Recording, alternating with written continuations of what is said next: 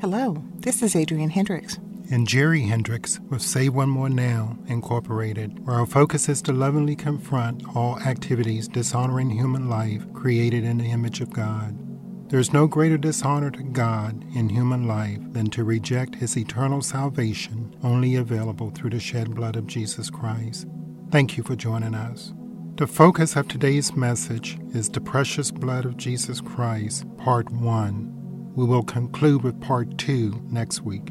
There are more than 200 names for Jesus throughout the Bible. A few are Chief Shepherd at 1 Peter chapter 5 verse 4, Counselor at Isaiah 9 verse 6, Deliverer at Romans 11 verse 26, Glorious Lord at Isaiah 33 verse 21, great high priest at Hebrews 4, verse 14, I am at John 8, 58, King eternal at 1 Timothy 1, verse 17, Lord at John 21, verse 7, Prince of Peace at Isaiah 9, verse 6, Seed of David at John 7, verse 42, Word of God at Revelation 19, verse 13, Word of Life at 1 John 1, verse 1, and truth at John 14, verse 6. At John chapter 1, verses 29, 35, and 36, we read where Jesus is called the Lamb of God. The next day, John saw Jesus coming to him and said, Look, there is the Lamb of God who takes away the sin of the world. Again, the next day, John was standing with two of his disciples, and he looked at Jesus as he walked along and said, Look, there is the Lamb of God. The two disciples heard him say this, and they followed him. Isaiah chapter 53, verse 7 spoke about Jesus in very specific terms. He was oppressed, yet when he was afflicted, he was submissive and opened not his mouth. Like a lamb that is led to the slaughter, and as a sheep before her shearers is dumb, so he opened not his mouth. Bible teacher Albert Barnes states, As a lamb which is led to be killed is patient and silent, so was he. He made no resistance, he uttered no complaint. He suffered himself to be led quietly along to be put to death. What a striking and beautiful description! How tender and how true. We can almost see here the meek and patient Redeemer led along without resistance, and amidst the clamor of the multitude that were assembled with various feelings to conduct him to death, himself perfectly silent and composed with all power at his disposal, yet as quiet and gentle as though he had no power, and with a perfect consciousness that he was going to die, as calm and as gentle as though he were ignorant of the design for which they were leading him forth. Although Jesus was treated shamefully, Revelation 13:8 tells us that all the inhabitants of the earth will fall down in adoration and pay him homage everyone whose name has not been recorded in the book of life of the Lamb that was slain and sacrificed from the foundation of the world. Our society has seen many changes in the way people live and think in the last several hundred years that are considered innovative. However, in the area of sin, atonement, and forgiveness, those of us living in westernized civilizations are thousands of years behind. Ironically, those living in what we would consider primitive cultures have a much better grasp on the importance of blood regarding these issues. Just so there is no confusion about what we are saying, we define sin from Webster's 1828 dictionary as either a positive act in which a known divine law is violated, or it is the voluntary neglect to obey a positive divine command, or a rule of duty clearly implied in such command. Sin comprehends not action only, but neglect of known duty, all evil thoughts, purposes, words, and desires, whatever is contrary to God's commands or law.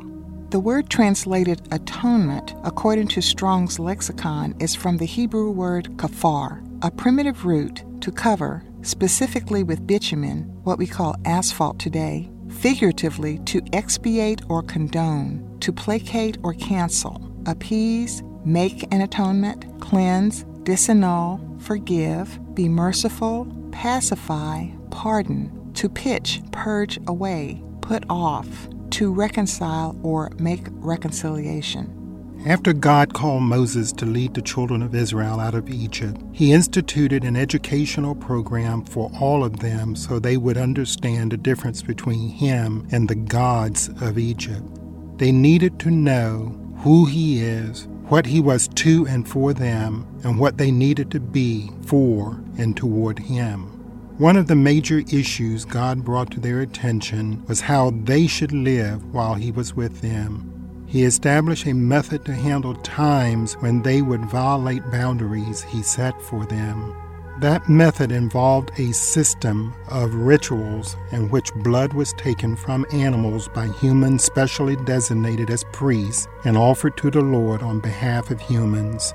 The presence of blood indicated that a death had taken place to pay for sin that was not only resident in the nature of humanity corrupted from the fall of Adam and the pollution of rebellious angels, but also sin that may have been committed because of that impure nature.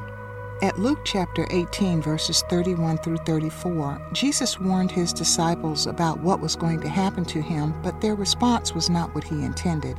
And taking aside the twelve, he said to them, Behold, we are going up to Jerusalem, and all the things that are written by the prophets with reference to the Son of Man will be accomplished. For he will be handed over to the Gentiles, and will be mocked and mistreated and spit on. And after flogging him, they will kill him, and on the third day he will rise. And they understood none of these things, and this saying was concealed from them, and they did not comprehend the things that were said. Jesus' death was predicted, but it was also demanded, as Mark 15, verses 12 through 14 reads. And again Pilate said to them, Then what shall I do with the man whom you call the King of the Jews? And they shouted back again, Crucify him. But Pilate said to them, Why? What has he done that is evil? But they shouted with all their might all the more, Crucify him at once. In Matthew 27, we read where Pilate delivered Jesus to death, starting at verse 24. So when Pilate saw that he was getting nowhere, but rather a riot was about to break out, he took water and washed his hands in the presence of the crowd, saying, I am not guilty of nor responsible for this righteous man's blood. See to it yourselves. And all the people answered, Let his blood be on us and on our children. So he set free for them Barabbas and had Jesus whipped and delivered him up to be crucified. Roman soldiers mocked Jesus at Matthew 27, starting at verse 27. Then the governor's soldiers took Jesus into the palace, and they gathered the whole battalion about him. And they stripped off his clothes and put a scarlet robe, a garment of dignity and office worn by Roman officers of rank, upon him. And weaving a crown of thorns, they put it on his head, and put a reed or staff in his right hand. And kneeling before him, they made sport of him, saying, Hail! King of the Jews. And they spat on him and took the staff and struck him on the head. And when they finished making sport of him, they stripped him of the robe and put his own garments on him and led him away to be crucified. The account of Jesus' actual crucifixion begins at verse 32 of Matthew 27. As they were marching forth, they came upon a man of Cyrene named Simon. This man they forced to carry the cross of Jesus. And when they came to a place called Golgotha, which means the place of a skull, they offered him wine mingled with gall to drink. But when he tasted it, he refused to drink it. And when they had crucified him, they divided and distributed his garments among them by casting lots, so that the prophet's saying was fulfilled. They parted my garments among them, and over my apparel they cast lots. Then they sat down there and kept watch over him. And over his head they put the accusation against him, the cause of his death, which read, This is Jesus, the King of the Jews. At the same time, two robbers were crucified with him, one on his right hand and one on the left.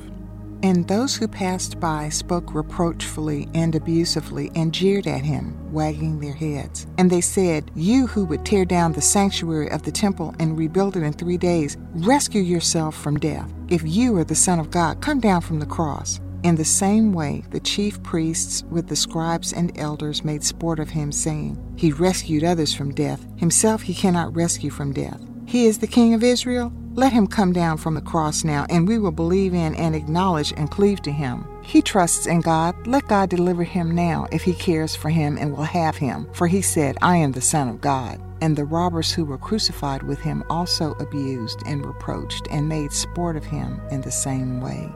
Matthew 27:45 recalls Jesus' final hours. From the sixth hour, which is noon, there was darkness over all the land until the ninth hour, three o'clock. And about the ninth hour, Jesus cried with a loud voice, Eli, Eli, lama sabachthani. That is, My God, my God, why have you abandoned me, leaving me helpless, forsaking and failing me in my need? And some of the bystanders, when they heard it, said, This man is calling for Elijah. And one of them immediately ran and took a sponge, soaked it with vinegar, and put it on a reed, and was about to give it to him to drink. But the others said, Wait, let's see whether Elijah will come to save him from death.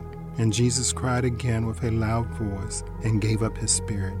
And at once the curtain of the sanctuary of the temple was torn in two from top to bottom the earth shook and the rocks were split. The tombs were opened, and many bodies of the saints who had fallen asleep in death were raised to life. And coming out of the tombs after his resurrection, they went into the holy city and appeared to many people. When the centurion and those who were with him keeping watch over Jesus observed the earthquake and all that was happening, they were terribly frightened and filled with awe, and said, Truly, this was God's Son. There were also numerous women there, looking on him from a distance, who were those who had accompanied Jesus from Galilee, ministering to him. Among them were Mary of Magdala, and Mary the mother of James and Joseph, and the mother of Zebedee's sons. We are told about Jesus' burial in Matthew 27, verses 57 through 61. When it was evening, there came a rich man from Arimathea named Joseph, who also was a disciple of Jesus.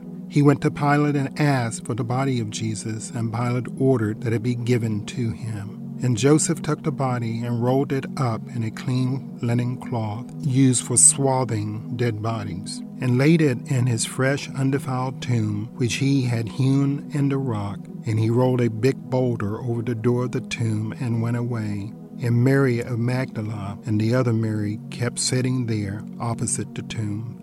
Verses 62 through 66 describe the guard detail at Jesus' tomb. The next day, that is, the day after the day of preparation for the Sabbath, the chief priests and the Pharisees assembled before Pilate and said, Sir, we have just remembered how that vagabond impostor said while he was still alive, After three days I will rise again. Therefore, give an order to have the tomb made secure and safeguarded until the third day, for fear that his disciples will come and steal him away, and tell the people that he has risen from the dead, and the last deception and fraud will be worse than the first. Pilate said to them, You have a guard of soldiers, take them and go. Make it as secure as you can. So they went off and made the tomb secure by sealing the boulder, a guard of soldiers being with them and remaining to watch.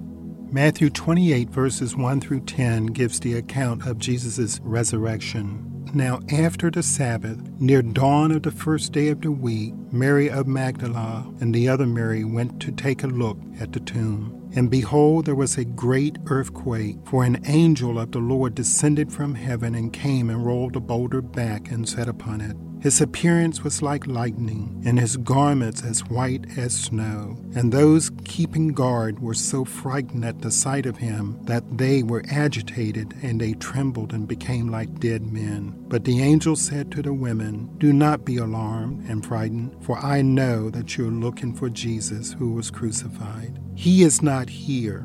He has risen as he said he would do. Come, see the place where he lay. Then go quickly and tell his disciples, He has risen from the dead, and behold, he is going before you to Galilee. There you will see him. Behold, I have told you. So they left the tomb hastily with fear and great joy and ran to tell the disciples. And as they went, behold, Jesus met them and said, Greetings. And they went up to him and clasped his feet and worshipped him. Then Jesus said to them, Do not be alarmed and afraid. Go and tell my brethren to go into Galilee, and there they will see me. Dear Father, we thank you for those who are listening to this broadcast, and we thank you for the opportunity to speak your words to them. Many of them have accepted the payment for their sin nature by the blood of your Son, Jesus, and they love you back with everything they have and everything they are. As Jesus gave us the definition of love for you at John 14:21, as keeping the commandments he left for us, these beloved by you love you according to that standard. We thank you for them and their witness to those around them. We thank you, Father, that they are kept by your mighty power according to your word at Jude 1:24 that says you are able to keep them from falling and you do so to present them faultless before the presence of your glory with exceeding joy. We also thank you for the opportunity to speak to those who do not know you or love you, and those who believe they belong to you but do not. We ask you to grant them the repentance that brings eternal life spoken of at Acts 11:18. We ask that you shine the light of your love into their hearts so brightly that they see their sins as you see them we ask that they be so softened toward you that they are moved to change their minds about those sins and forsake them forever. We also ask you that everyone listening to this message will have the revelation of the great love you have for each one of them. Please, Father, let the realization of that love be so powerful as to heal every hurt and pain break through every vestige of unbelief brought on by those who have misrepresented you. Bring peace to every trauma and torment caused by life in a fallen world. Fully meet every incident of lack and want, and destroy the chains of demonic bondage. Let your presence, dear Father, break through every lie that encases those you love so much, so that your only Son, Jesus, is revealed to the eyes of their hearts, and they know beyond knowing that the sin ransom for them was paid so they could be with you forever. We also ask, precious Father, that all these be protected from the one that would lead them away by trickery from the shelter of the shepherd and guardian of our souls, Jesus. Bring to their remembrance, dear Father, that saving faith in your Son Jesus is the only means of deliverance for them from the wrath that is coming upon the world because of those who disobey you. Thank you for hearing us. We give all praise, honor, and glory to you, loving Father, for revealing your enormous heart to us and for making us yours through the life of Jesus, the precious blood of Jesus, and the mighty resurrection of Jesus. It is in Jesus' name we ask these things. Amen. This concludes part one of the precious blood of Jesus Christ. We will present part two next week. We at Save One More Now Incorporated encourage all listeners to seek the Lord for His calling on your life.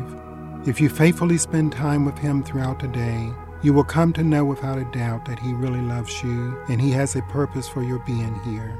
We can be reached by email at truelife at SaveOneMoreNow.org, or our telephone number in the United States, 850-727-0493. We look forward to joining you next week, and we ask you to remember, life is good, God gives life, God is good,